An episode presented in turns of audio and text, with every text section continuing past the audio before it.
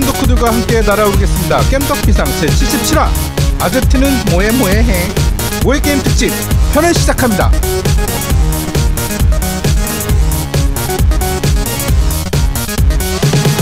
어, 저는 진행을 맡은 노우미고요. 제 옆에는 언제나 그렇듯이 아제트님 나와 계십니다. 안녕하세요. 네, 안녕하세요. 이제 방송을 때려치워야겠다고 생각하고 있는 아제트입니다. 아, 왜? 왜 때려치운다고? 아, 왜? 그 보니까 남녀차별이 너무 심해. 아, 왜요? 뭐 얘기했지 않았다. 아, 그죠? 야, 나 진짜, 네. 어, 야, 진짜 삐져가지고, 야, 오늘 제아두목도 삐져가지고 지금 가버렸잖아요. 어, 그러니까 지금 제아두목이 실종됐어요. 오늘 녹음을 하기로 했는데 연락 전화도 지금 제가 계속 했는데 전화도 안 받고. 어, 좀 심각합니다. 지금 오늘 방송. 뭐, 하여튼 오늘밖에 네. 방송 녹음할 수가 없어가지고, 일단 제가 그냥 빨리 진행하는 걸로. 오늘 그 분량을 모르겠어요. 일 편만 나올 수도 있어요. 저희 오늘. 네. 오늘 진짜 심각한 것 같아, 근데. 네. 아니야, 괜찮아. 오늘 괜찮아요? 일 편밖에, 어, 안 나올 수도 있고요. 어, 일단은 양해 말씀 먼저 구하겠습니다. 제아두목이 지금 어떻게 되는지 모르겠어요. 얘가 지금 아까 감기 몸살 기운이 좀 있다고 그랬는데, 아마 퍼질러 자는 것 같아요. 네. 하여튼 음. 만약에 제아두목한테 전화가 오면 제 실시간으로 전화 연결을 해서 여러분께 생생하게 다 들려드리겠습니다. 자, 어, 그 옆에는 우리 아이님도 네. 나와 계십니다. 안녕하세요. 네. 어, 저는 저는 오늘 그 동화를 준비했었어요. 어, 천구백구십 땡년에 태어나서 너무 잘 크고 있는 아이입니다. 네. 얼마나 컸나요? 네. 아, 그러니까 너무 저 너무 스스로 제가 너무 잘 크고 있는 것 같아요. 지금 큰다는 아, 본인... 의미가 여러 가지가 있는데, 응. 그러니까 그... 잘 자라주고 있다는 거죠. 너무, 아이로서. 지금 너무 자라가지고 네. 몸무게가 많이 늘지 않았나요? 아, 예, 예, 그런 게 아니고요. 그런 거 말고요. 예, 잘 크고 줄고 있다. 있어요. 어, 잘... 다이어트 하고 있단 말이죠. 예, 잘 크고 있다. 제가 이렇게 자극을 주는 응. 이유가 원래 제 인사말이 오늘 어, 아이, 네. 아이의 잔소리꾼 노움입니다. 이렇게 인사를 하려고 그랬는데. 아. 네. 네. 어쩌다 보니까 이렇게 됐네요. 네. 아니, 어쨌든 저는 왜 그, 그런 말을 준비했냐면. 네. 너무 요새 좀 행복한 것 같아요. 음. 왜요? 왜요? 왜? 이번 주에는 엑원을 선물을 받았어요. 자, 그 얘기부터 아, 한번 네. 일단 해보시, 해보죠. 음. 저희 지금, 어, 아이한테 저희 그 밴드 회원이신 윙구님께서 어, 그, 엑원 에스를 선물로 보내주셨어요. 그러니까 바로 보내주신 게 아니고, 그, 보내달라고, 그러니까 엑원 에스를 선물로 드리라고 하면서 그 금액을 맞춰서 줬어요. 하이마트 음. 딱 그 금액을 맞춰서, 맞죠? 네. 음. 그래서 저희가. 너무 상남자신 것 같아요. 네, 하이마트 특가를 딱 확인하고, 그걸로 바로 주문해서 아이 양이 오늘 받았습니다, 오늘. 음. 아, 그런데 윙구님 너무 감사한데, 아이, 아이는, 받아놓고 받았다고 얘기를 안 하고 있었어. 받아 왔는지 몰랐대. 아니 저는 몰랐어요. 예, 네, 몰랐가지고. 이제 근데. 이제 뭐 스위치도 받고 풀코도 그러니까. 받고 너무 많이 받다 보니까 no, 이제 no, no, no. 받는 받는 게 너무 익숙해져가지고 아니, 그냥 받, 맞아, 맞아. 와도 오나 보다 그냥 그러고 있는 거지. 우리하고 너무 행복해서 지금 방송 빨리 끝내고 빨리 배가러 갈 거거든요. 아, 참네. 아니야, 배, 사실은 플스는 본인이 산 거고 플스 게임들을 좀 후원 받았죠. 후원 받고 그다음에 스위치도. 후원 받고 음. 그 다음에 이제 엑원까지 방송 그러니까요. 시작하면서 졸지에 풀포, 엑원 에스 그 다음에 스위치까지 그냥 없는 게 없는데요. 저 이제 완벽한 것 같아요. 이제 살만 아. 빼면 되겠네. 아 네. 그거야 차차. 네. 저, 저 근데 그 뭐 방송 얼기, 얼굴 공개가 아직 예정돼 있지 않잖아요. 그냥 계획만 하고 있지. 그렇죠. 예, 예. 그것 때문에 제가 의지가 안 생기는 거예요. 음. 빨리 아제트님 게스트로 이게 출연 빨리 정해지면은 제가 더 외모를 가꿔서 이제 진짜 시청자분들 앞에 나가 나서기 위해 더 노력하겠습니다. 외모를 가꿔야지 나갈 수 있는 그 날짜를 잡지. 그럼 며칠 날 아니, 나가겠습니다 말했잖아요. 그러면 지금 그러니까... 겨울이라서 붕어빵의 유혹을 정말 이기기 힘들어요. 야, 그래, 야, 그럼 결국 겨울 지나고 나서 봐야겠네 그럼. 아니에요. 그래도 노력하고 있습니다. 아, 이게 노력을 하는지 안 하는지 직접 만나봐야 되겠어요. 제가 다음 주에 아이를 직접 볼 거예요. 봐서 제가 한번 측정을 해보겠습니다. 제가 진짜 무게를 예, 측정을 해보고 다음 주? 네. 예, 일단 얼마나 노력을 했는지 이때까지 진짜요? 제, 몸무게를 측정해 보신다고요? 예, 저랑 원래 이제 구정 지나면 저랑 이제 만나서 이제 작업을 계속 할 건데 그 전에 확인차 얼마나 얘가 노력을 했는지 제가 볼살만 보면 알아요. 예. 그러면. 그 아, 시끄럽고요. 비포 몸무게로서. 네, 네 시끄럽고요. 네. 다음 주에 저 보는 거고요. 어, 그다음에 양양이 어, 저번 주에 나와가지고 폭발적인 어, 인기를 얻었어요. 그리고 그 퀴즈쇼가 아, 대단히 인기를 많이 얻었어요. 근데 제가 사실은 그날 녹음하면서 계속 옆에서 듣고 있었는데 퀴즈쇼는 재밌겠더라. 컨셉 잡아서 하면 사실은 우리 네 명, 그러니까 우리 세 명이죠. 아, 네 명이죠. 네 명. 네 명을 두고 콘솔이 조아님이 나와서 우리 방송에 대한 퀴즈를 해도 될 것 같아. 뭐 몇 회 음. 방송에 뭐가 이렇게 나왔는데 뭐 이런 거. 야, 그걸 어떻게 맞춰? 그걸 어떻게 맞춰?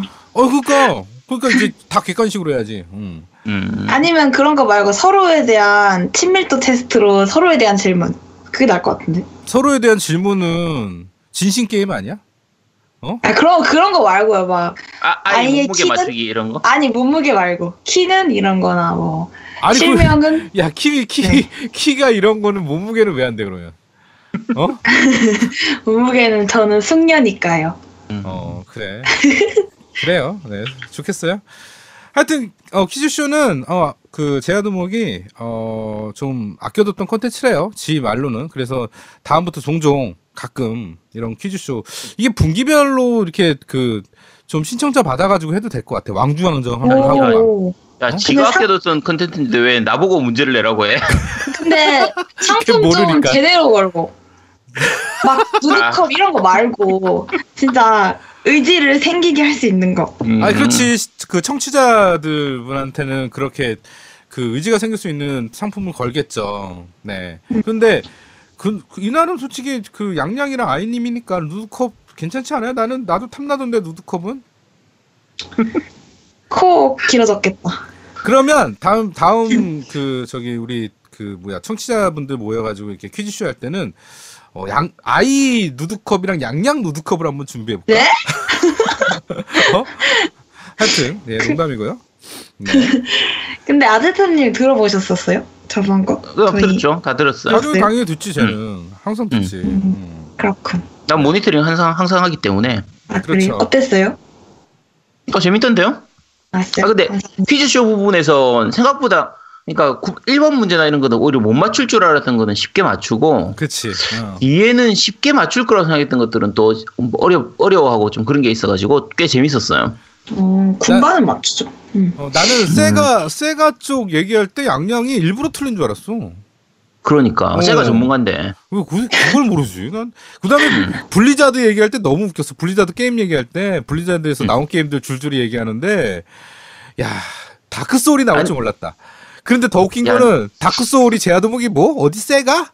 어디라고 그랬냐? 캡콤이라고 그랬냐? 어디냐고 그랬냐? 어, 세가, 세가라고 했을걸? 세가라고 했죠. 아, 다크소울은 프롬소프트입니다. 네. 그쵸. 음. 어처구니 없 제가 아니, 좋아하는 뭐, 타이틀. 지난주에 무슨, 야, 일본이 서쪽에 있다고 하질 않나. 뭐. 야, 나 진짜. 아, 그건 방송팀이었어요. 야. 그럼 일본 어디, 어느 쪽에 있어요, 아이님? 동쪽이죠. 그래, 그래 데, 댓글 보고 찾아봤네. 아유, 그래.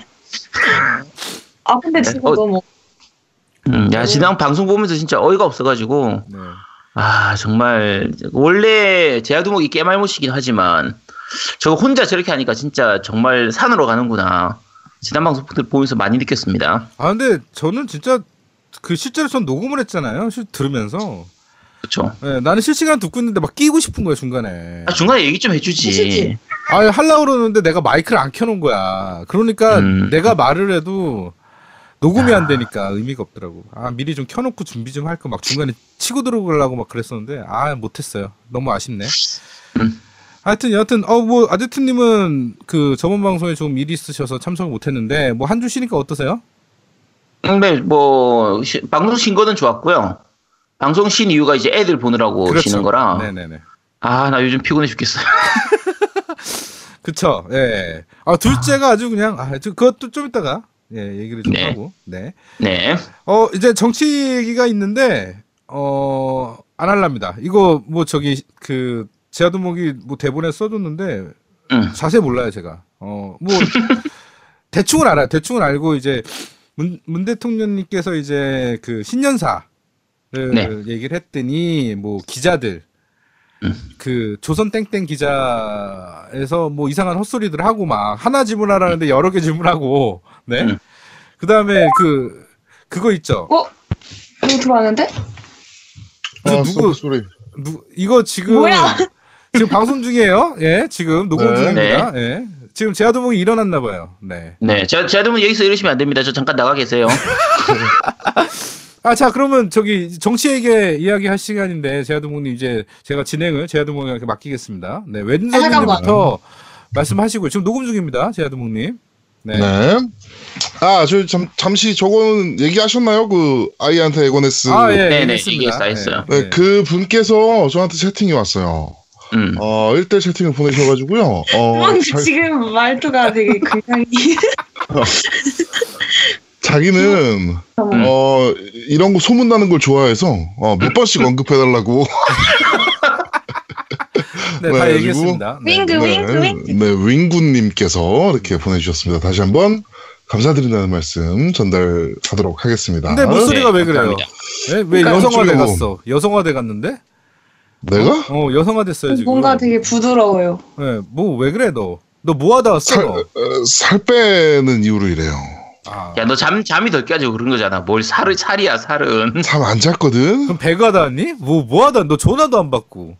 예? 응. 아, 나 잠깐만 일 층, 일 층 내려가 있었어. 아. 나 아무 생각 없이 있었네. 아, 씨. 네. 네. 자, 하여튼, 어, 성취 이야기로 넘어가 보도록 하겠습니다. 어, 며칠 전이죠. 그 청와대에서 신년, 그 신년사 이벤트가 있었습니다. 그래가지고. 그쵸. 네. 어, 대통령이 이제 뭐 신년에는 어떻게 어떻게 할 거고, 뭐 작년에는 뭐 이런 게 좀 안 좋았고, 뭐 이런 얘기 한 다음에, 제일 중요한 거는 아무래도 그 기자들한테 이제 질문을 받는 그렇죠. 시간이 있잖아요. 음. 역대 대통령들뿐만 아니고 뭐 미국도 마찬가지고 일반적으로 봤을 때는 원래는 질문지를 나눠주나 봐요. 음. 질문지를 기자들한테 미리 나눠주고 요거대로 질문해달라. 왜냐면은 어, 그 어떤 질문이 나올지 모르니까 대통령도 너무 많은 걸 준비해야 되잖아요. 음. 그렇죠. 네. 그래가지고 그런 식으로 하나 본데 이번에 문재인 대통령 그런 거 없이 칠십오 분간 완전 자유롭게 응. 에, 그 대화를 나눈 거예요. 그러니까 질문하면 그거에 대해 답변하고 뭐 이제 이런 걸 한 거예요. 외신 기자들이 오히려 더 놀랐어요. 그쵸? 뭐 이런 사람이 다 있나? 어떻게 이걸 이렇게 하나? 막 이렇게 해가지고 외신 기자들이 정말 놀랐어요. 백악관과 청와대 수준이 너무 많이 벌어졌다 뭐 이러면서.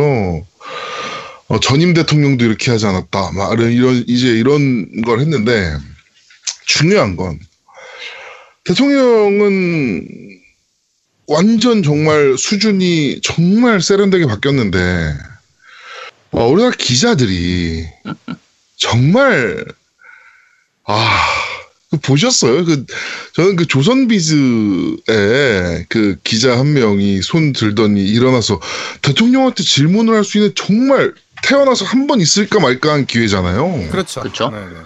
그런데 질문이 그 요새 그 문바들이 너무 날뛰어가지고 내가 기사를 쓰면 거기에 악플을 존나 달아. 근데 음. 그러니까 그 문바들한테 한 마디만 좀 해줘라. 어, 그러니까. 이게 질문이었어. 이게 질문. 진짜로 그렇게 얘기했어요? 어, 아니 뭐 이제 좀 순화해서 얘기했는데 어. 하여튼 어 질문 자체를 이게 질문이었어. 응, 그죠. 어, 맞아요. 아, 진짜 수준이 그리고 질문을 하나씩만 해달라 그러는데 세 가지의 질문을 던지고 문재인 대통령이 하나만 해달라 이렇게 얘기하니까 그러면 네가 골라봐 뭐 아니, 이런 식의 그거는 이제 여자 여자 그 어 조선일 네, 그것도 조선일보 네, 네 그죠 맞아요 아, 티비 조선이었나 뭐 아 진짜 그거 보면서 아 진짜 기레기들은 그냥 그냥 기레기들이 아니구나 원래 원래 그 청와대 출입 기자는 그, 그 해당 언론사에서도 탑인 애들만 뽑아가지고 들어간 경우도 많거든요. 그렇죠, 정치부 그렇죠. 기자들이기 때문에. 네, 정치부에서 거의 탑이죠. 네. 정말 성적도 좋고 막 이런 애들만 뽑는단 말이에요. 근데 와 정말 정말 엉망이더라고. 저거랑 똑같은 거야. 그러니까 그 옛날에 오바마 대통령이 질문 기회를 드리겠다. 그러니까 한 명도 손 안 들고. 나중에 한 명 손들어가지고 하는 게 어, 오바마 대통령님이랑 박근혜 대통령님이랑 정말 정이 드셨는지 궁금합니다.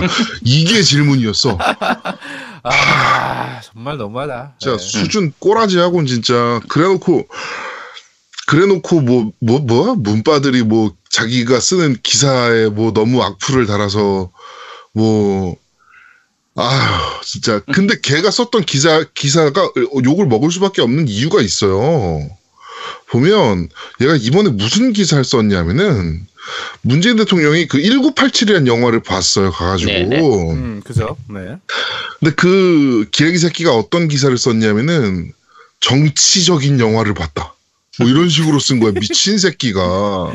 근데 걔가 아... 박근혜 대통령 때는 박근혜 대통령이 국제시장을 봤거든요. 국제시장.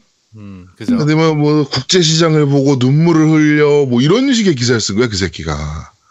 쓰레기인 거지, 쓰레기, 진짜. 그러니까. 와. 아니, 저 그런... 근데, 음. 왜, 그런, 왜 그렇다고 생각하세요? 기자들의 수준이? 심히 심각하게 걱정이 아니, 되는데. 그, 그거는 조선일보라서 그래요. 다른 아니, 거 없고. 걔 왜 그러니까, 그래요?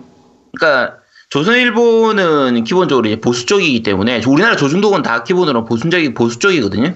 그러면은 지금 언론 자체가 약간 문재인 대통령을 좀 까는 쪽으로 가야 돼요. 아니 근데 그게 자기들 하는 거는 그래서 보수일 수 있는데 이렇게 수준이 그런 그 정도예요? 아 어, 그게 그, 그러니까 수준이 아니라 사람들이 그러니까 음. 수준이 아니라 프레임을 짜는 거야. 프레임을 짜는데 그렇죠. 그 아니 프레임... 아니 그게 아니고 음. 그게 아니고 얘가 지금 아이가 물어보는 거는 왜 그러냐면요 훈련이 안 돼 있어서 그래요. 아니야 아니야 그런 아니, 부분 아니, 그런 그런 부분 아니에요. 아니 그게 아니라. 그러니까 그러니까 정치적으로 이제 쉽게 말해서 지금 프레임을 짜는데 뭔 프레임을 짜냐면 그 문 문 대통령의 그 그 팬들은 좀 폭력적인 거에 대한 이런 것들을 강조하면서 그런 그렇죠. 어 그런 프레임을 짜서 그 다음 대선이나 요번 어 저 뭐죠? 지선에 대해서 대비를 하는 거라고. 그러니까 그게 다 매뉴얼에 있는 걸로 알고 있어요. 제가 저 제가 알기로는. 그래서 그 매뉴얼대로 하는 건데 수준이 낮은 거지 솔직히 매뉴얼대로 하는 그 애들이나 아유, 뭐 그런 거야. 근데 이게 이 새누리당 그러니까 구새누리당 지금 이제 자유한국당이든 뭐 저도이나 다 마찬가지인데 그 보수 쪽을 지지하는 쪽의 그 전체적인 수준이 좀 약간 낮은 편인 경우가 많아요. 우리나라는. 그러니까 실제로 그게 보수가 아니라 수구 꼴통들인데 나이 많은 분들이나 좀 이 전체적인 사회나 예전 역사 이런 걸 잘 모르는 분들이 많기 때문에. 지금 하는 그 기사 그런 내용들이 먹혀요. 그런 식으로 하는 게. 그러니까 지금 프레임 짜는 게 지금 노우미님 얘기하는 것처럼 그래 프레임을 짜는 건데 그 짜는 게 어느 정도 아는 사람들한테는 안 먹히거든요. 그러니까. 근데 음. 저쪽을 지지하는 지지층들한테는 충분히 먹혀요. 그게. 그러니까 계속 그쪽으로 가는 거고 어쩔 수 없어요. 우리 근데 이거는 말 그대로 한 이십 년 삼십 년 전부터 없어 어쩔 수 없는 거긴 한데 계속 그게 먹혔던 거죠. 근데 이제는 그 좀 뭔가를 아는 사람들 층이 점점 늘어나고 있기 때문에 이제 그게 안 먹히기 시작하면 뭔가 바뀔 수도 있지만 그전까지는 계속 할 거예요. 그러니까 홍준표가 막말하고 저렇게 이사 우리가 보면 진짜 이상한 소리를 하는데 그게 저쪽 지지층한테 먹히는 거예요. 그러니까 계속 하는 거죠. 그러니까 어 이런 프레임을 짜서 성공을 했던 케이스가 노무현 대통령 때예요. 그렇지. 그렇죠. 노무현 대통령 때 어떤 예를 들면 어떤 거냐면 노무현 대통령이 와 오늘 짜장면 진짜 맛있네요 라고 얘기를 했는데 조선일보나 다른 데에서 어떻게 나가냐면은 노무현 대통령 짜장면 칭송 짬뽕 비하해 이렇게 나가는 거야. 예를 들면 친구들이랑 어, 예를, 그러니까 예를 들면 음. 짬뽕을 비하해 그래가지고 아 내가 한 얘기는 그런 게 아니었다 그러면은 뭐라고 또 나가냐면은 또 언론 탓 음. 뭐 이런 식으로 나. 그러니까 이게 이제 노무현 대통령에 대한 공격 프레임이었어요. 이런 방식이. 그렇죠. 음. 근데 이게 먹혔거든. 음. 대박이다. 먹혀가지고 이명박이라는 사기꾼 새끼가 대통령이 됐는데 정말 어마어마하게 큰 역할을 했거든요. 음. 물론 야, 그때 당시 야권이었던 민주당이나 뭐 이런 쪽에 인물이 정말 없긴 했지만. 그렇죠. 그래도 그런 이제 프레임이. 이제 짜서 먹혔단 말이야. 근데 지금 그때 당시랑 지금이랑 비교하면 지금은 사람들이 인터넷도 그렇고 뭐 보고 듣는 매체들이 너무 많아진 거예요. 그렇죠. 그때랑은 다르게. 그때는 조중동이 메인이었는데 지금은 조중동이 메인이 아닌 거야. 그렇지. 음. 그러니까 그런 프레임이 이제는 잘 안 먹히는데 이게 조금 조금씩 상처를 내는 방식인 거예요. 그렇죠. 에. 그러다가 상처가 벌어지면 대박인 거고. 약 바르고 그러니까 나오면 뭐 어쩔 수 없는 거고. 지금 우리가 하는 팟캐스트 이런 것들도 사실 그건 대안방송 중에 하나거든요. 우리가 지금 게임 방송이지만 계속 이런 얘기를 하는 이유가 그래도 좀 이걸 알리고 싶은 부분들이 있는 거고요. 그러니까 그렇죠. 이번에 그 신년사에서 신년사 연설할 때 보면 제일 처음 얘기했던 부분이 이제 청년 실업 부분이라든지 이제 최저임금 부분 이런 부분인데 올해 가장 큰 이제 정책 중에 하나가 이 최저임금이거든요. 최저임금 인상. 네, 최저임금 네. 인상에 대한 부분인데 최저임금은 인상해야 돼요. 해야 되는 거고 이거는 전체 서민을 위해서 무조건 좋은 정책이에요. 그러니까 물론 이제 여러 가지 이제 넘어가야 될 산들도 좀 있긴 한데 음. 여러 가지로 그런 부분들을 지원해 주는 그 정책들을 그러니까 보수적인 정책들을 많이 하고 있거든요. 그러니까 일자리 음. 안정자금 지원이라고 해가지고 자영업자들한테 일부 그 부분을 보, 좀 보조해 준다든지 그리고 그 신년사에서 하면서 중간에 제일 처음 얘기했던 분이 이제 근무 시간 줄여주고 그렇죠. 이제 칼퇴근 시켜주고 하는 그런 부분들. 그러니까 저녁이 말, 있는 삶. 그렇죠. 그러니까 말 그대로 삶의 질을 좀 높여주고 지금까지 어떻게 생각하면 당연한 삶들인데 그런 부분들을 좀 보장해주는 쪽으로 이제 얘기를 하겠다 하는 부분이 굉장히 중요한 부분이거든요. 좋은 부분이죠. 당연히 찬성해야 될 부분인데 지금 이제 조중동에서 언론 나오는 거 보면 이제 이 최저임금 때문에 뭐 치킨집들, 편의점들 다 굶어 죽는다, 뭐 망한다, 자살할 것 같다는 등 뭐 이런 식으로 굉장히 문제, 이 정책이 문제가 많은 것처럼 기사들을 계속 내보내요. 프레임을 짜는 거죠. 그렇죠. 그게 프레임 짜는 거예요. 그러니까 그런 식으로 지금 아까 제아동님 얘기한 것처럼 그런 기사를 한두 개 내면서 계속 상처를 주면 이게 쌓이고 쌓이면 잘 모르는 사람들은 거기에 세뇌가 당해가지고 야 이거 지금 최저임금 인상을 하면 안 되는 건데 뭐 문재인이 잘못해가지고 인상한 것처럼 이렇게 받아들이게 되는 거예요. 그걸 노리는 거죠. 되게 사실. 간단한 거 생각하면은 주 오 일제 있잖아요. 토요일 날 쓰는 네. 거. 그거 노무현 때 시작했거든요. 근데 모두 다 말렸어요. 나라 망한다고. 음. 기업이 어떻게 그러면은 생산 활동을 하고 토요일도 다 쉬고 그러면 기업이 어떻게 쉬고 아 기업이 어떻게 돈을 벌고 그러면 나라가 망한다. 막 이렇게 막 공격을 했었단 말이야. 지금 국가 국가 경쟁력 떨어진다 어, 막 그러면서. 지금 주 오 일자 너무 당연한 거잖아. 근데 사람들은 우리나라가 잘 되는 꼴이 보기 싫은 거예요? 아니요. 아, 자기네들이 아. 잘 먹고 잘 살아야 되는데. 그렇지. 자기네들이 아. 잘 먹고 자기네들한테 잘 살면... 떨어지는 콩고물이 완전히 거들거든요. 자기네만 잘 산다고 나라가 잘 사는 거예요. 왜 이렇게 이기적이에요? 아니, 걔들은 자기들만 잘 살면 돼요. 그리고 네. 지금 야당 있잖아요. 지금 야당 입장에선 문재인 대통령이 정권을 하는 동안에 국민들이 못 살아야 돼요. 그래야 그쵸. 자기들이 다음번에 정권을, 정권을 잡아갈 수 있기 때문에. 무조건 이번 정권이 안 되도록 이제 계속 발, 그냥 말 그대로 발을 거는 거예요. 되게 아무... 쉬운 거 생각하면 우리나라 그 아까 너무 아까 아제트님이 말씀하신 최저임금 이요 올라간 거 그거 그때 대선 때요 모든 후보가 다 만 원이 공약이었어요. 그렇죠. 모든 후보가 음. 그런데 문재인 대통령이 딱 올렸단 말이야. 만 원은 아니지만. 음. 딱 올렸단 말이야. 그러니까 또 일제히 또 그 새끼들이 또 나서가지고 나라 망한다. 만 원 이게 말이 되냐 이렇게 많이 올린다는 게 이지랄질 하고 있는 거예요. 그 당시에 차이가 있었다면 문재인 대통령은 이천이십 년까지 올리겠다라는 그쵸. 게 네. 공약이었고 나머지 후보들은 바로 자기들, 올리겠다. 자기들, 아니 자기들 임기 임기네. 내에 올리겠다라고 한 거였는데 그러면 실제로 차이 해봐야 한 일, 이 년밖에 차이가 안 나거든요. 그걸 그쵸. 가지고 망할 것처럼 난리를 치는 거죠. 그러니까. 그... 그 몇천 원, 몇천 원도 아니죠. 몇, 몇, 뭐, 천 원인가요? 오른 게? 천몇백 원 정도. 네. 천몇백 원 더 줘가지고 망할 것 같으면요, 나라가. 그건 망해야죠, 그냥 나라. 응? 우리나라 선, 선진국으로 구분되는 나라예요. 그러니까 이제. 지금 사실은 아이양 같은 그렇게 자, 마, 많이 의심하고, 그러니까 지금 정치 잘 모르고 그 정치 잘 모르고 그다음에 티비의 내용만 그러니까 조선일보나 이런 쪽의 보도들만 계속 접하시는 분들은 그렇게 생각할 수 있어요. 어? 나라가 잘 되려고 하는 정책 아니야 저거? 나라가 잘 되려고 얘기하는 거 아니야? 정말 문 대통령이 그랬나? 정말 문 대통령의 지지자들이 폭력적인가? 뭐 이럴 수 있다고. 그러니까 아 이게 참 안타까운 거예요. 사실이 사실이 아닌 것처럼 보도가 되는 것도 그렇고 그다음에 언론이 너무 기울어져 있죠. 그렇지. 네. 이거는 진짜... 지금 아이양이 느끼는 것 중에 하나 모르는 게 뭐가 있냐면 지금 우리 자원외교라고 그 이명박 정권 때부터 했던 게 있어요.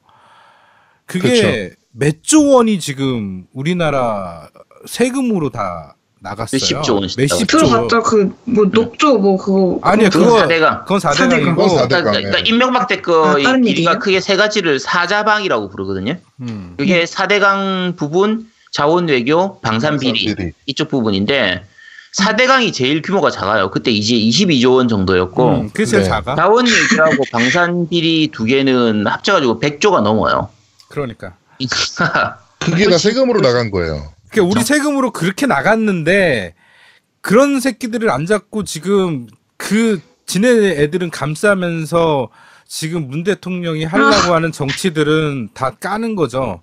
예산이 아, 부족하다, 나라가 망한다, 뭐 이딴 헛소리나 하고 있으면서 이, 이, 이거 길게 얘기하면 끝이 없기 그렇죠, 때문에 그렇죠, 그렇죠. 오늘 신년사 얘기하려고 한 거니까 신년사는 네. 여러분 기사로 보지 말고요. 신년사 전문을 한번 읽어보든지 아, 한번 텍스트가 나와 있어요. 그러니까 그거를 네. 한번 쭉 한번 읽어보시거나 네. 아니면은 문재인 대통령이 하는 얘기만 딱 들어보시면 음. 아 우리나라 어떻게 어떻게 변화를 시키겠다는 얘기구나 그렇죠. 라고 생각하시면 될 것 같아요. 네. 네. 그게 주, 그게 팩트예요. 그게 더 중요한 거니까. 네, 그리고 그렇게 자원외교랑 이쪽 좀 그 궁금하신 분은 그 유튜브에 그냥 그 뭐죠 그 그 다스베이던가 어, 네. 그거 검색해보시면 김어준 그 총수가 한 게 있거든요. 방송이 오 회, 육 회까지 나왔는데, 그거 그냥 심심할 때 한번 들어보세요. 들어보시면. 그, 네. 네. 그 파티에서 하는 건데요. 맞아요. 파티에서 하는 네, 파티에서 서비스하고 있는 건데, 김어준의 다스베이다라는 게, 다스는 누구 겁니까? 음. 그래서 다스. 그 다음에 베이다, 보이다. 음. 이렇게 해가지고, 다스베이다라는 그 팟캐스트가 있는데, 그거 보시면, 열받아서 못 들을 거야. 정말 잘 설, 아니, 재밌게 설명해요. 음, 맞아요. 열이, 열이 받지. 열이 받는데, 재밌게 설명해요. 근데 이런 걸 알아야 되니까. 아, 열받는다기보다는 슬퍼요. 음. 네, 근데 우리, 우리나라 현대사들은 다 슬퍼요. 진짜, 보면, 진짜 눈물 나고, 짜증나고.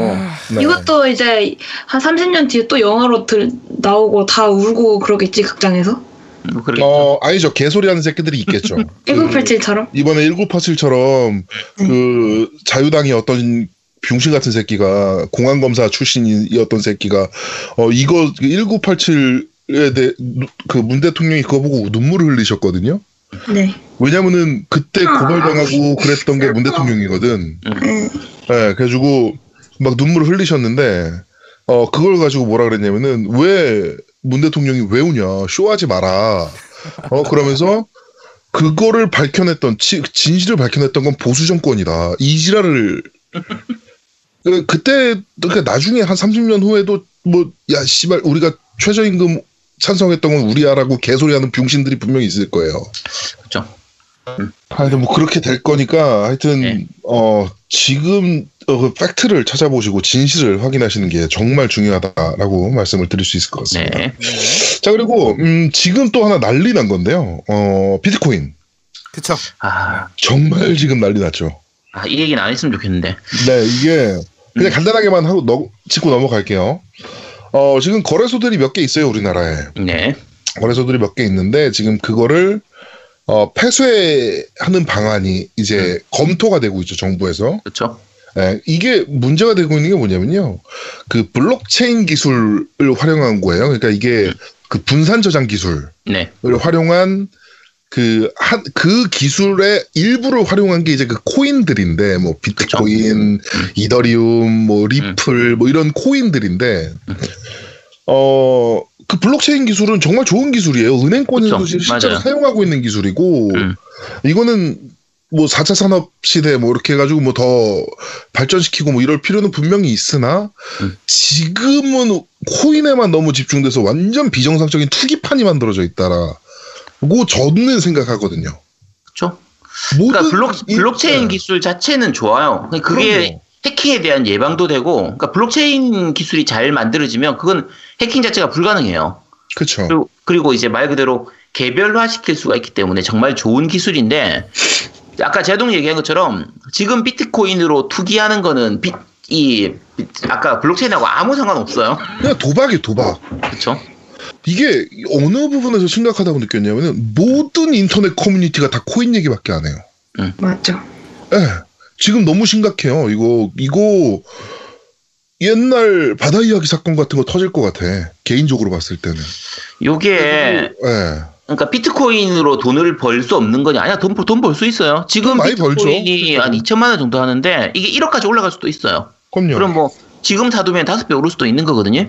근데 이제 문제가 뭐냐면 요 제가 간단하게만 좀 설명을 드릴게요. 비트코인으로 이게 어떻게 모두가 돈을 벌 수 있냐면, 예를 들면 제가 아제트 코인을 만들었다고 쳐요. 네. 아제트 코인 내가 사십 개를 만들었어. 이거 그냥 대각만 들으세요. 내가 사십 개를 만들었어요. 근데 네. 하나 만드는데 만 원이 든 거야. 네. 그럼 사십 개 만드는데 사십만 원 들었잖아요. 그렇죠. 요 중에 열 개를 내가 제아두목님한테 팔았어요. 네. 이십만 원에 판 거지. 네. 제아두목이 이백만 원에 산 거잖아요. 그렇죠. 옆에 그다음에 노우미님한테는 옆에 보니까 노우미님도 갖고 싶어요. 그래서 열 개를 이제 삼십만 원에 팔았어요. 개당 네. 삼십만 원씩. 삼백만 원 투자인 거예요. 난 호구냐? 아이... 왜 내가 더 비싸게 아니야, 너, 야, 너 그래도 싸게 샀어. 옆에 아, 아이님이 옆에 같이 보더니 야 나도 주세요 해가지고 열 개를 또 오십만 원에 판 거야. 제 호구. 네. 개당 오십만 원씩 오백만 원에 산 거지. 이제 마지막에 늦게 온 콘솔님이 아 남은 거 없냐? 나는 꼭 갖고 싶은데. 그럼 내가 이제 하나에 백만 원씩 천만 원 주고 열 개를 판 거예요. 네. 그러면 마지막에 팔았을 때가 콘솔이 저한테 판 거니까 시세는 개당 백만 원이에요. 그럼 그렇죠. 열 개 하면 천만 원이죠. 그렇죠. 자, 그럼 계산을 하면 어떻게 되냐면 모두가 열 개씩을 갖고 있는 거예요. 나는 나만 빼고. 네. 제아두목님은 이백만 원에 샀으니까 천만 원이니까 팔백만 원을 번 거예요. 네. 노우미님은 삼백만 원에 샀으니까 지금 천만 원 됐으니까 칠백만 원을 번 거고, 아이님은 오백만 원에 샀으니까 오백만 원을 번 거야. 콘솔이 조아님은 본전이죠. 네. 나는 사십만 원에 만들어가지고 이천만 원에 팔았으니까 약 이천만 원을 번 거예요. 자, 모두가 돈을 벌었어요. 돈을 잃은 사람 아무도 없어. 모두가 돈을 벌, 벌었어요. 그렇죠. 지금의 비트코인 시장은 사실은 이런 느낌이에요. 그러니까 돈을 번 사람이 진짜 많아요. 많은데 실제로 생산은 아무런 생산이 안 됐어요. 음. 실제로 뭐 생산적인 건 하나도 없고 그냥 말 그대로 서로 서로 투자해가지고 늦게 온 사람은 조금 벌고 일찍 시작한 사람은 많이 벌고 이런 건데 이게 사회적으로 아무 도움이 안 돼요. 이 방식 자체가. 그러니까 뭐 일부에서는 야 그러면 주식 투자랑 뭐가 달라라고 하는데 주식 투자는 그렇죠. 생산 활동이잖아요. 그렇죠. 전혀 달라요. 주식 투자는 네. 기업 자체의 가치를 나누는 거기 쪼개서 나누는 거기 때문에 최소한 그 주식의 가치를 평가를 할 수 있어요. 그러니까 예를 들면 삼성전자가 전체 가치를 따졌더니 뭐 한 삼백조 정도 되더라. 그러면 이거를 몇 등분하면은 한 주의 가치는 삼백만 원이다. 이 정도로 대략 추측을 할 수가 있는데. 지금의 그 가상화폐들은 이 화폐의 가치가 얼마다라는 걸 측정할 방법이 없어요. 그렇죠. 그러니까 가격이 올라가는 거거든요. 근데, 근데 이게 천정부지인데다가 결정적인 건 주식은 거래할 수 있는 시간이 있어요. 음. 그리고 일정 액수가 오르거나 내려, 내리면 제재를 가할 수 있거든요. 정지가 그러니까 되고 거래가 정지되거나. 서킷 브레이크라는 제도도 있고. 네. 그 다음에 오늘 그 사이드 사이드 체인인가 사이드 브레이크인가? 사이드 브레이크. 사이드 사이드카. 어 사이, 사이드 어. 카 사이드카 어, 사이드카 같이 오늘 같은 경우에 걸렸거든요. 그러니까 네. 이런 식으로 이제 급등이나 급락한 경우 그 다음에 어떤 그런 시스템에 의해서 그 장을 한 이십 분을 중지하거나. 투자자를 보호하는 시스템이에요. 그런 거는. 뭐 오 분 동안 잠깐 정지하거나 뭐 이런 그 제도들이 있어요. 제도들이 있고 그 안에 또 세금들도 뭐 있고 하여튼 제도 안에 있거든. 보호 제도 안에 있는데 어 가상화폐는 말 그대로 보호 제도가 없어요. 그러니까 이게 뭐 폐쇄까지 가는 게 중요한 게 아니고 저는 굉장히 강력한 정부의 제재가 필요하다라고 생각해요. 그게 폐쇄를 포함하던 아니면 뭐 엄청나게 세금을 매기든 그쵸. 뭐 이거는 정부의 규제가 굉장히 필요한 부분이라고 생각합니다. 다 죽어요 이러다가. 이게 초기의 그 비트코인 그러니까 가상화폐가 처음 나올 때의 생각은 나쁜 게 아니었어요. 이게 사실 어떻게 보면 달러화가 이제 그 너무 그러니까 기축 통화로서 너무 강력하게 힘을 발휘하고 있고 그 일반적인 화폐들 자체가 나라 그러니까 정부가 할 수 있는 부분이 너무 많기 때문에. 정부의 굴레에서 벗어나서 약간 아나키스트적인 무정부주의적인 것처럼 따로 우리들만의 코인을 만들자라고 하는 생각이었기 때문에 이게 이 생각은 나쁘진 않거든요. 그쵸. 나쁘진 않은데 문제는 그렇게 하려면 비트코인의 양을 훨씬 많았어야 돼요. 한 진짜 수백조 개 이상 이렇게 됐었어야 되는데 지금은 회, 가, 이게 개수가 너무 작다 보니까 제대로 통용도 안 되고 이걸 가지고 뭔가 물건을 사는 것도 거의 불가능하고요. 말 그대로 투자 가치, 그러니까 교환 가치는 전혀 없고 투자 가치밖에 안 남았는데다가 요게 이게 특히 이제 우리 게이머잖아요, 우리는. 네. 게이머들 입장에서 가장 크게 와닿는 거 제가 두 가지만 말씀을 드릴게요. 첫 번째는 컴퓨터 부품 가격이 너무 올라요. 그렇죠. 이게 비트코인이 채굴하는 방식으로 그러니까, 생산을 하다 보니까 수요가 많아지니까 어차피 그러니까, 노, 늘어나지. 음. 비디오 카드가 그렇죠. 말도 안 되게 비싸요. 제가 일 년 반 전에 천칠십하고 천육십을 샀었는데 네. 일 년 반 전에 샀던 그때 가격보다 지금 가격이 더 비싸요. 그러니까 저희가 이번에 회사에서 컴퓨터를 업그레이드하면서 직원들 컴퓨터를 네. 어, 램하고 이제 비디오 카드를 다 업그레이드해줬거든요. 네네. 천육십을 저희가 꽂아주려고 알아봤더니 네. 한 군데서도 살 수 있는 데가 없고요. 음. 그다음에 천오십 티아이를 그나마 구하는데 딱 일곱 개 딱 구했어요. 그 이후로 못 구했어. 구할 수가 없어. 일단. 그러니까 이게 아무 쓸데기 없는 곳에 그 이 자원들이 낭비되고 있는 거예요. 그리고 둘째가 이제 전력 낭비예요. 그렇죠. 비트코인 채굴할 때 이 말 그대로 전기를 쓰거든요. 전기를 굉장히 많이 써요. 계산을 해야 되기 때문에 전, 네, 어마어마하게 전기를 쓰는데 그 전기를 만들어내기 위해서 기름을 쓰고 발전소를 발전소 돌리고 하는데 아까도 얘기했지만 사회적으로 전혀 도움이 안 돼요. 근데 이런 가치 없는 일에 자원을 계속 낭비하고 있는 거기 때문에 정말 무의미한 짓이에요. 네, 이거는 뭐 저는 굉장히 큰 그 규제가 정부 규제가 지금 필요하다고 생각하는데 뭐 아니게 생각하는 사람들도 분명 있을 겁니다. 이 부분은 토론이 지금 필요한 부분인 것 같아요. 그렇지. 근데 그쵸? 그런 네, 거는 네, 네. 본인이 자유예요. 본인이 자유고 응. 그게 그 국가적인 제재가 필요하다 안 하다는 거는 조금 좀 우리가 우리 개인적인 생각일 수 있고 전문가의 생각도 들어보고 다들 음. 이렇게 사회적인 그런 상황도 확인해야 되니까 그렇죠. 또 뭐 음. 여기까지 얘기하시고 일단은 그 블록체인에 대해서 잠깐만 설명드리면 블록체인 기술, 그러니까 비트코인 때문에 블록체인이라는 기술이 되게 안 좋게 느껴지는 분들이 있는데 그게 아니라 분산 기술이기 때문에 음원, 쉽게 말해서 우리 불법 복제하는 것들 있잖아요. 네. 뭐 음원도 그렇고 뭐 엠피쓰리 막 어디가 막 아무데나 막 다운받고 듣는 거 이런 게 아니라. 다운받으면 그게 다 분산되기 때문에 누가 어떻게 몇 기가 팔렸는지 정확히 알 수 있는 그런 시스템이 돼요. 그러니까 좀 더 명확해진다고요. 그러니까 그런 기술들이에요. 그래서 그런 기술들이 우리 뭐 음원 시장이라던가 아니면 뭐 소프트웨어 시장이라던가 이런 쪽에 많이 활용될, 앞으로 활용될 수 있는 기술이기 때문에 아주 좋은 기술입니다. 네. 네. 블록체인 기술은 더 발전시키는 게 맞아요. 네네, 발전시키는 맞아요. 게 맞는데, 어, 요 코, 코인 거래 쪽은 제가 봤을 땐 굉장히 큰 제재가 좀 있어야 된다라고 네, 생각을 하는 거니까 뭐, 네, 뭐 하여튼 그렇습니다. 뭐 코인으로 돈 버신 분들이 많아서 배부른 배고파서 그런 거 아니냐? 아이고 뭐 배 아파서 그런 거 아니냐? 뭐 배고파서 그런 그러... 너, 너 네, 배가 고파. 많이 어. 많이 살 빼는구나. 음, 그러니까 이, 이거 아, 아까도 말씀드린 것처럼 더 올라갈 수도 있기 때문에 사고 싶은 분들은 사시면 돼요. 그건 뭐 우리가 사, 사라 사지 마라 이런 얘기를 하는 건 아니고 네네네. 제 기준으로는 게이머들 입장에서는. 이게 제 생각으로는 이게 사회적으로 거의 도움이 안 돼요. 하등 도움이 되는 게 아니다. 네. 네. 자, 넘어가겠습니다. 네, 그렇습니다. 네, 하여튼 지금 가장 큰, 네. 너무 우울하다. 네, 가장 큰 이슈가 되는 것들만 저희가 정치 얘기로 짚었는데 이거 말고도 지금 그 유에이 사건부터요. 맞아요. 다뤄야 될 게 너무 많아요. 이거는 음. 유에이는 저희가 다음 주에 좀 심도 깊게 좀 다룰 예정이니까 그때 뭐 네. 들어보시면 될 것 같습니다. 네, 빨리 진행하시죠. 아, 오늘 너무 네. 늦었어요. 예, 빨리 가시죠. 네, 네 빨리빨리 넘어가도록 하죠. 게임 이야기 넘어가 보도록 할게요. 이번에 또 게이트가 터진 게 인텔 씨피유 게이트가 터졌어요. 그렇죠. 네. 그러니까 인텔뿐만 아니고 에이엠디도 마찬가지인데 씨피유 보안 쪽에 이제 문 문제가 터지는 이제 게이트가 터졌는데 그래가지고 근데 이제 문제가 이제 인텔 씨이오가 그것을 알고 주식을 다 팔아버렸잖아요. 이 새끼가. 그렇죠. 네. 이 쓰레기가. 네, 그래가지고 하여튼 그것 때문에 난리가 났는데 과연 게임기에는 그게 문제가 없는가. 음. 왜냐면 게임기에도 씨피유가 들어가기 때문에 음. 게임기 쪽에는 지금 문제가 없는가. 요것에 대해서 지금 좀 이슈들이 지금 있어요. 그렇죠.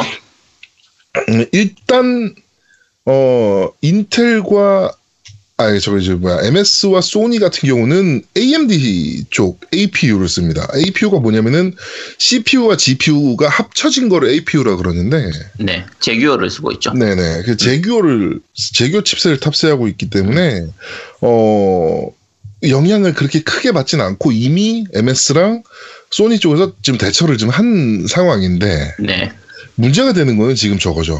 스위치죠. 네. 스위치는 테그라를 써요. 음.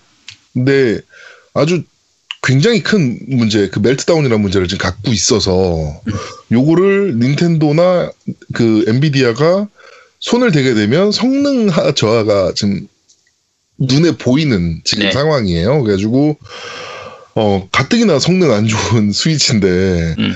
더 안 좋아지는 거 아니냐 막 이런 거에 대해서 지금 문제를 표하시는 분들도 계신데 어 그 아이오 쪽, 그러니까 인풋 아웃풋 쪽에서는 문제가 있을 수가 있는데요. 그냥 게임기 성능에는 큰 문제는 없을 것이다. 유저가 느끼기에는.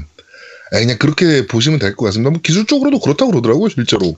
저 이게 그냥 간단히만 추가 설명을 하면 이제 그 문제 이번에 문제가 된 게 두 가지예요. 멜트다운하고 스펙터라고 하는 두 가지 네네. 문제인데 멜트다운은 어차피 인텔, 인텔 쪽에서만 나타나는 건데 스위치에서도 멜트다운 현상이 나타날 수는 있어요. 네, 있어요. 근데 그다음에 스펙터 같은 경우에는 인텔이든 에이엠디든 뭐 에이알엠이든 다 영향을 받을 수 있긴 한데 요거는 그렇게 위험한 게 아니고 큰 문제가 없는 걸로 보고 있어요. 보고 네. 있고.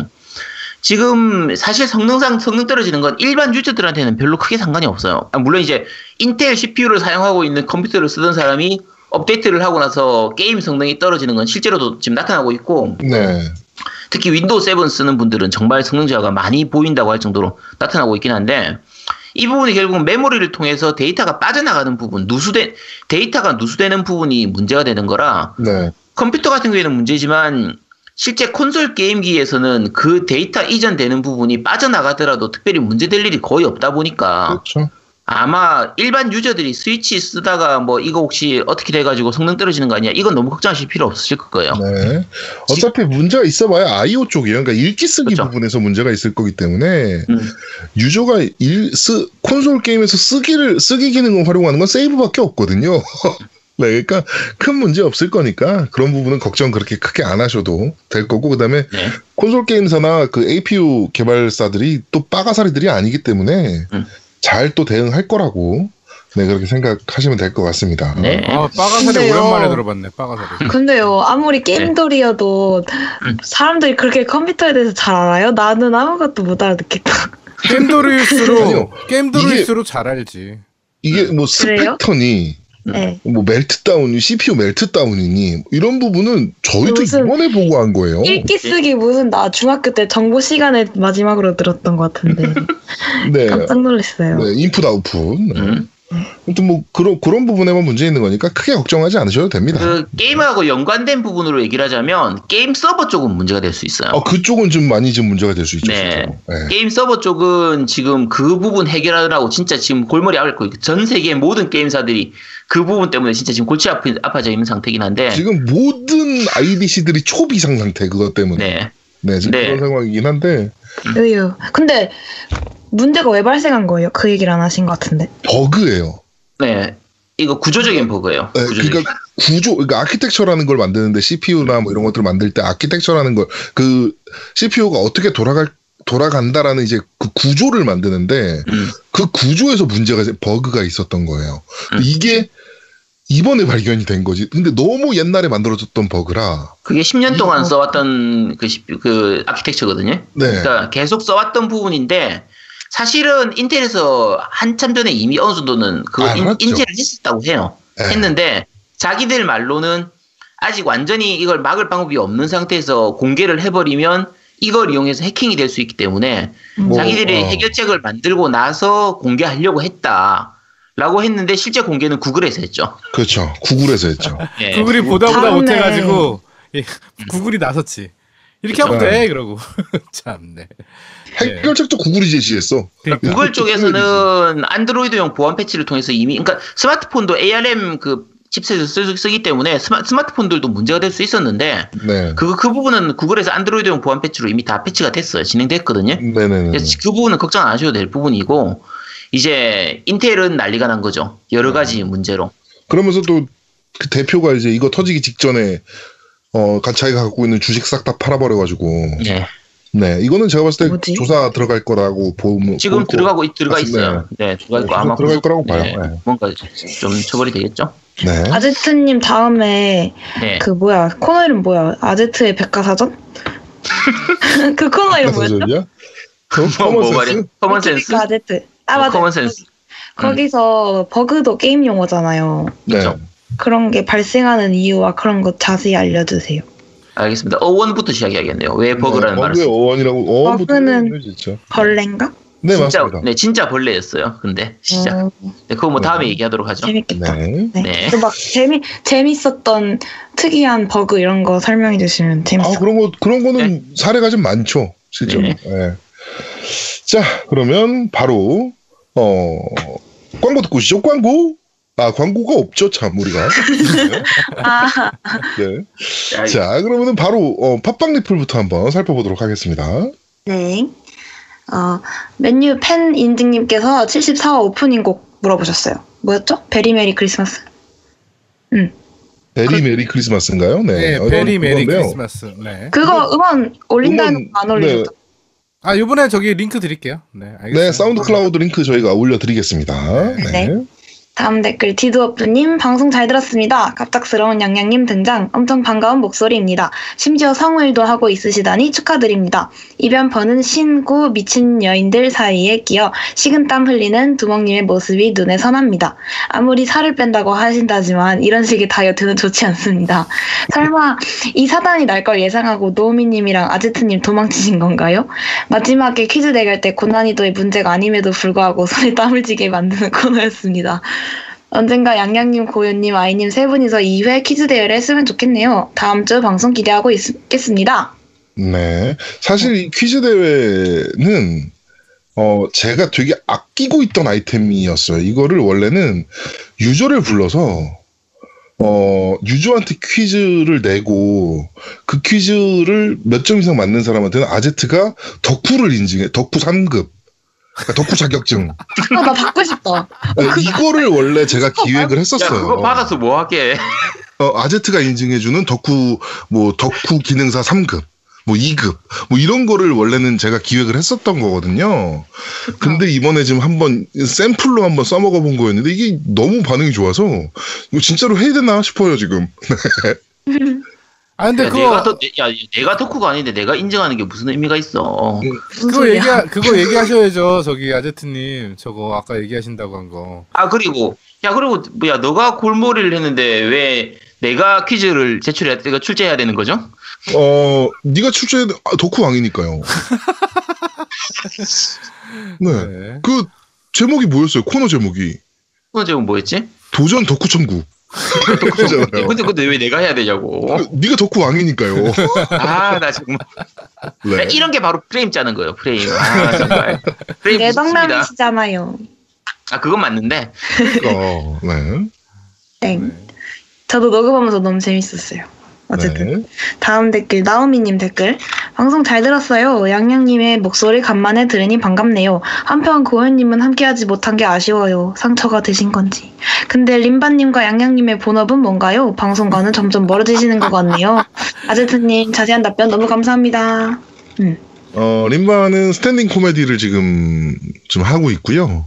양양은 원래는 둘 다 디자이너예요, 원래. 맞아요, 디자이너. 네, 원래는 둘 다 디자이너고 그림바는 애니메이션 쪽 디자이너였고, 근데 어 게임 쪽을 이제 너무 좋아하다 보니 이제 게임 방송을 했던 거였고, 어 근데 사실 게임 방송으로 먹고 살 수가 없잖아요, 이게.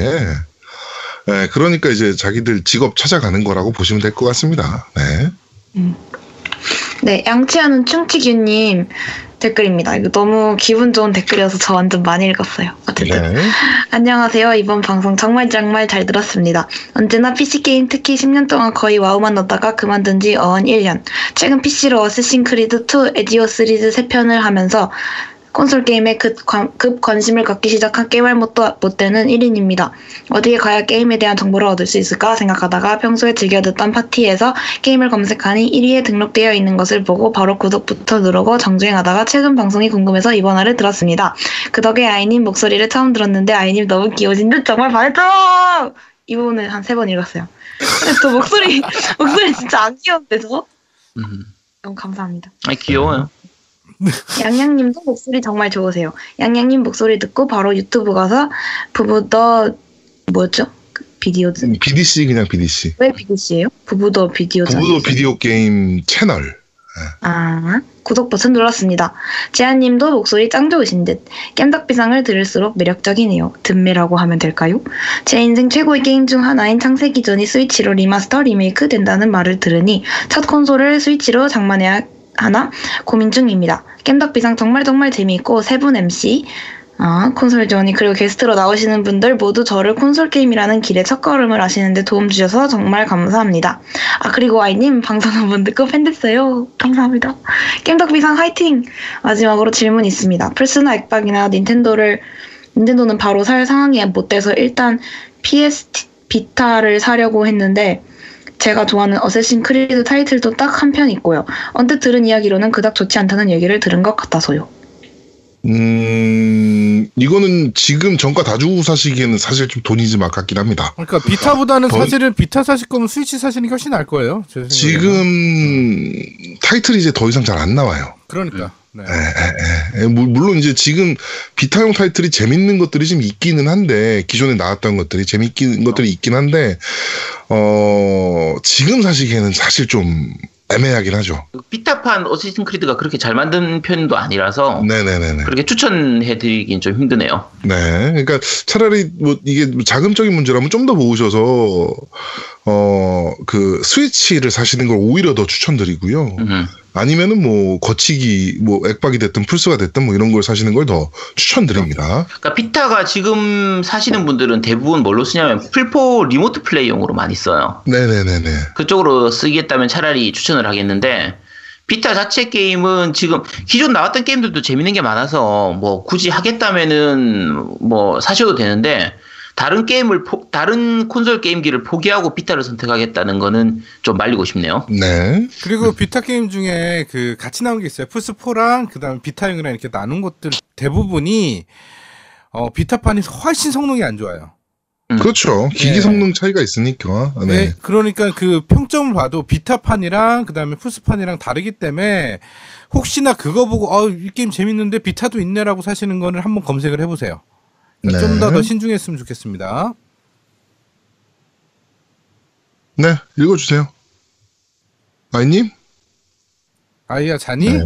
아, 네, 나 마이크 꺼놓고 얘기하고 있었어요. 네, 제가 그러네요. 네. 갑자기 깍! 네. 듣다가 궁금한 게 생겨서 메모장 켜가지고 타이핑하는. 네. 네.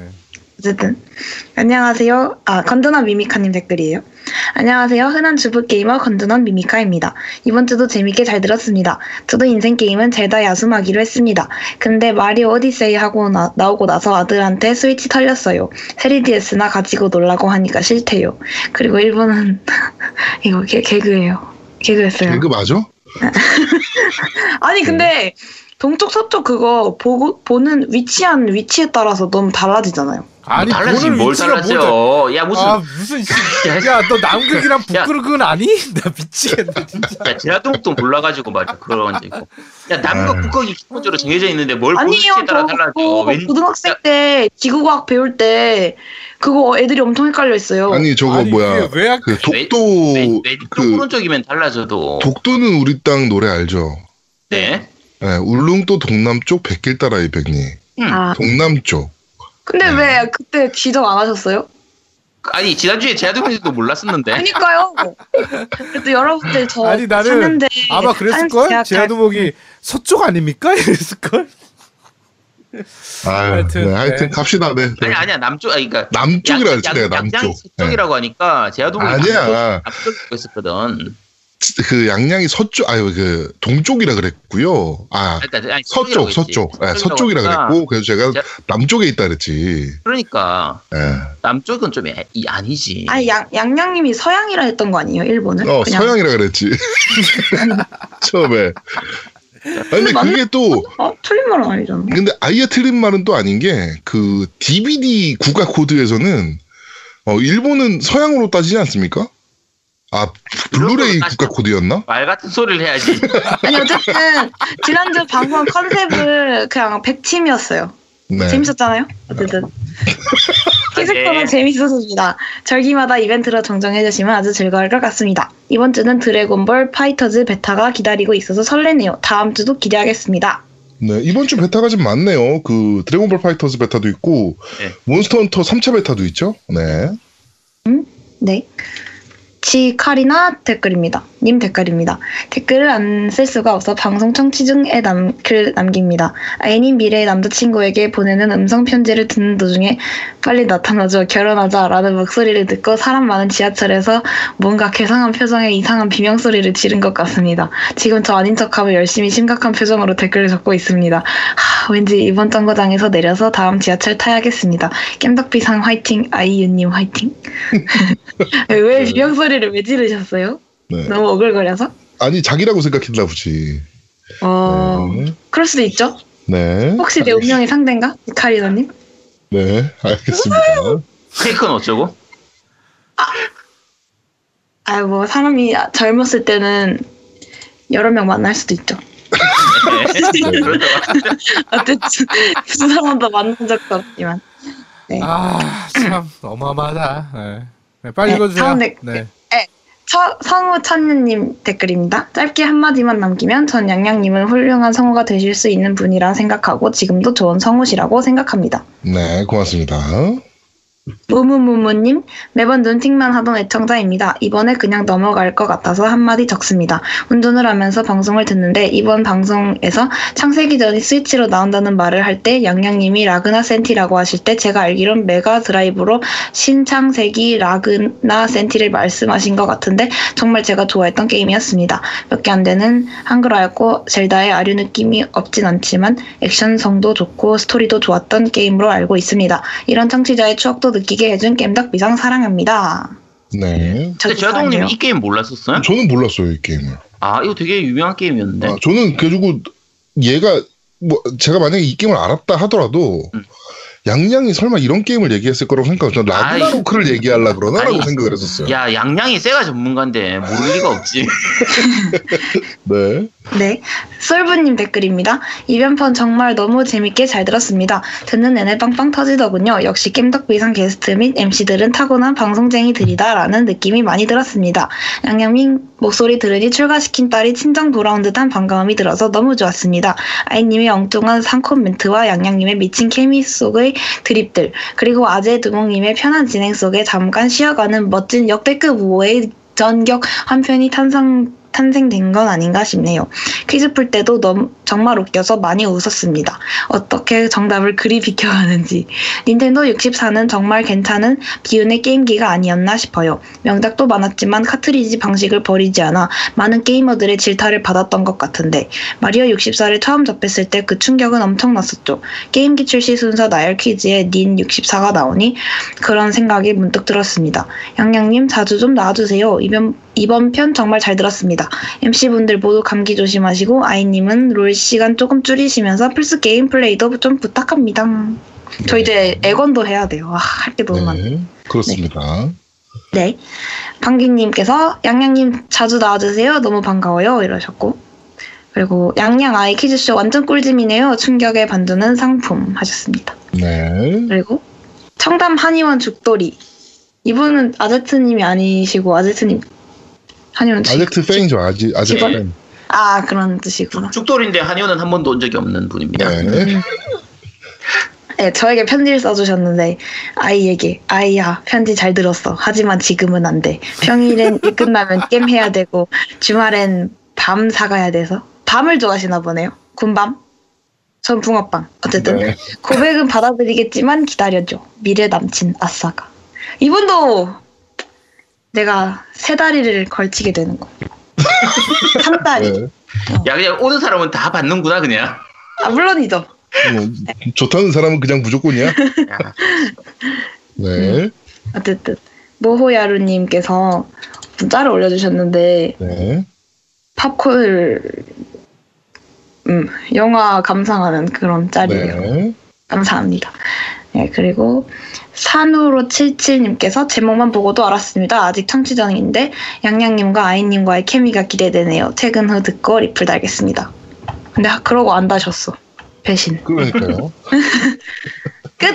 네, 팟빵 리플은 여기까지입니다. 자, 어, 그 밴드 리뷰 읽어드리겠습니다. 신여타운 십구 님께서 호의 양양님 선댓글 후감상입니다 라고 남겨주셨고, 게임하는 시인님께서 양양님의 참여가 있는 편이군요. 제, 더 재밌게 듣겠습니다 라고 남겨주셨고요. 월월님께서 업데이트됐나 하고 팟캐스트 앱에 들어간자마자 등록이 됐네요. 잘 듣고 후기 남기겠습니다 라고 남겨주셨고요. 이분도 제가 봤을 때 안 남기신 걸로 알고 있어요. 네. 자, 상그리아즈님께서 처음부터 감전 드립하는 아이양 심상치가 않네요. 잘 듣겠습니다 라고 남겨주셨고요.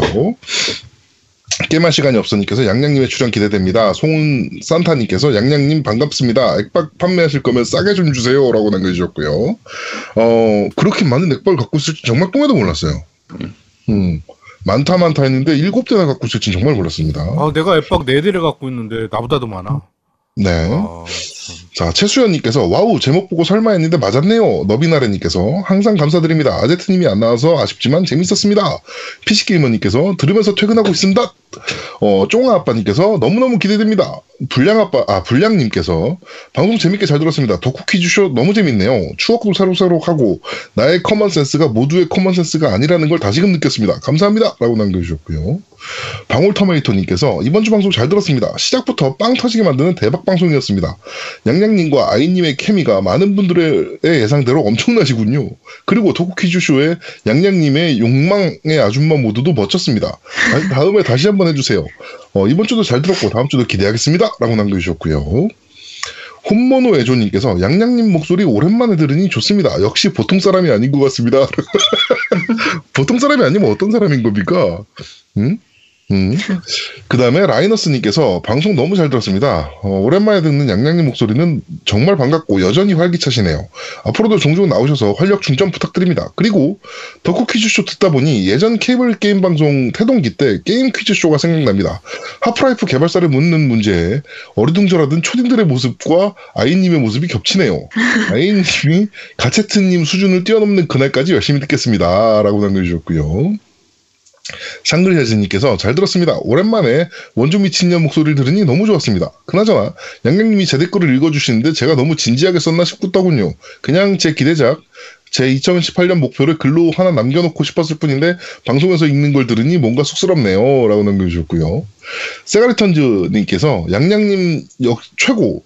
어, 제 아이디는 양양님의 헌정 아이디입니다 남겨주셨고요. 양양을 두 번 죽이시는 행위입니다. 네. 자, 아영아빠님께서 두 분 케미가 너무 좋네요. 재밌게 잘 들었습니다. 근데 솔직히 열 문제 모두 어려운 문제였습니다. 저도 모르는 문제가 상당했고 많은 청취자분들도 마찬가지였을 겁니다. 그러니 기죽지 마시길 바랍니다. 다음 방송도 기대할게요 라고 남겨주셨고요. 어려운 문제 많았어요 실제로. 음. 네. 그 다음에 쿠로사키님께서 재밌게 잘 들었습니다. 두목님 여자친구 팬이셨군요. 저도 팬인지라 콘서트 다녀서 부럽습니다. 네. 이틀 스탠딩 개구생 이틀 동안 갔다 오신 거예요? 부럽습, 부럽습니다. 네, 몸이 안 아픈 게 신기하네요 라고 남겨주셨고요. 후라이드바님께서 이번 화 들으면서 육성으로 웃음이 빵빵 터져 나왔습니다. 특히나 도전 덕후천국은 정말 재밌게 들었습니다. 앞으로도 특집 많이 기대하겠습니다 라고 남겨주셨고요. 잡식겜돌이님께서 신선한 조합이라 좋았지만 덕후왕 아제트 요, 요구도 나오잖아. 덕후왕 아제트 네, 덕후왕 아제트님과 노우미님이 조금 그리웠습니다. 그래도 이런 특집은 환영합니다. 두목님 고생하셨어요 라고 남겨주셨고, 야, 이런 분들이 프레임에 갇힌 거예요. 야, 잘못된 프레임에 갇혀가지고 세뇌당한 거야. 네. 자, 랜섬 집사님께서 매번 잘 듣고 있습니다. 이번 편도 매우 재밌었습니다. 겜덕비상 짱! 모나미님께서 이번 화도 잘 들었습니다. 그리고 불량아빠님께서 지지난주 방송 중에 닌텐도 이샵 얘기가 잠깐 나왔었는데 제대로 된 서비스는 기대도 안 하지만 지, 국가, 지역, 국기는 설정할 수 있었으면 좋겠습니다. 일장기 달고 마카 일 등에도 기분이 묘합니다. 송기정님이 된 것 같기도 하고. 암튼 아이님 언제 밥이라도 먹어요 라고 남겨주셨고요. 오! 네 명. 네. 아, 인기 너무 많다. 야, 그냥 밥만 먹자고 해도 그냥 들어가는 거야? 아, 아 그런가? 네. 도끼병이 생겼네. 자, 이인성님께서 잘 들었습니다. 두목님의 기획이 탁월합니다. 어, 정기적으로 퀴즈 하시죠 라고 하셨는데, 제가 아까 말씀드렸다시피 퀴즈는 원래 그 덕후 자격증 발급용이었어요. 그래가지고 요거는 제가 좀 어, 디벨롭 한번 해보도록 하겠습니다. 자, 어, 딴지는 이번에 리플이 없었고요. 제가 또 이번 주 너무 정신이 없어가지고 저거 뭐야 저걸 못 올렸어요. 거시기 방송 공지글을 네, 못 올렸습니다. 그, 어차피 공사 중이어가지고 안 올라갔지 네, 않았나요? 지금, 지금 엉망이에요. 지금 딴지 네. 서버가 약간. 네. 자, 그러면 저거 후원 말씀드려야죠. 네, 후원, 후원 예. 말씀드리겠습니다. 어, 저번 주에 어, 럭셜 애플, 애플님께서 입금해줬어요. 이게 저희 방송 녹음하고 나서 바로 입금해 주셔가지고 저희 저번 주 방송에 말씀 못 드렸네요. 근데 어차피 저번 주에 말 못했잖아, 나 없어가지고. 네, 그렇죠. 네, 네 그다음에 정기구원 헤이크다님, 그다음에 추억님, 그리고 어, 정주영님께서 해주셨네요. 감사합니다. 네, 타로지아님께서 저희한테 또 그 피에스엔 코드 보내주셨고요. 그다음에 정기구원 헤이크당님, 그다음에 아까 말씀드린 윙구님.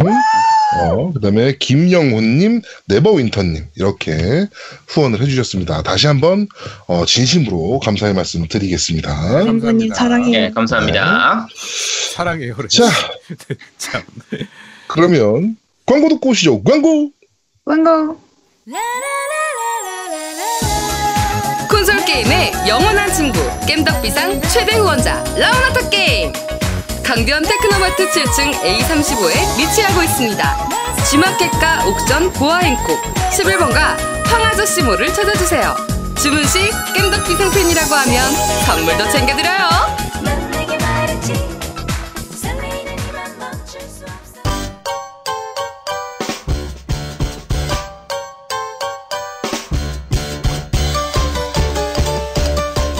겜덕비상에 후원하려면 어떻게 해야 하나요? 아, 겜덕비상에 후원하고 싶으시다고요? 자, 알려드릴게요. 신한은행 아니죠. 국민은행 아리 아리. 기업은행 공일공 육사팔칠 일칠오공. 기업은행 공일공 육사팔칠 일칠오공. 예금주 노미노. 많이 부탁드려요. 자, 지금 플레이 타임이 얼마나 남았습니까? 아, 예, 한 시간 오 분 남았습니다. 이제 저희 쉬고 어, 네네네, 쉬고 들어가야겠네요. 네. 네. 자, 그러면은 저희는 잠시 쉬고 이 부에서 여러분들 찾아뵙도록 하겠습니다. 뿅! 뿅뿅뿅! 뿅! 뿅! 대한민국 최고의 게임 방송 딴지라디오 겜덕비상에 광고하세요. 공이 칠칠일 칠칠공칠로 전화해 내선번호 일 번을 눌러주세요. 이메일 문의도 받습니다. 딴지.마스터 골뱅이 지메일 닷컴으로 보내주세요. 구매력 쩌는 매니아들이 가득합니다.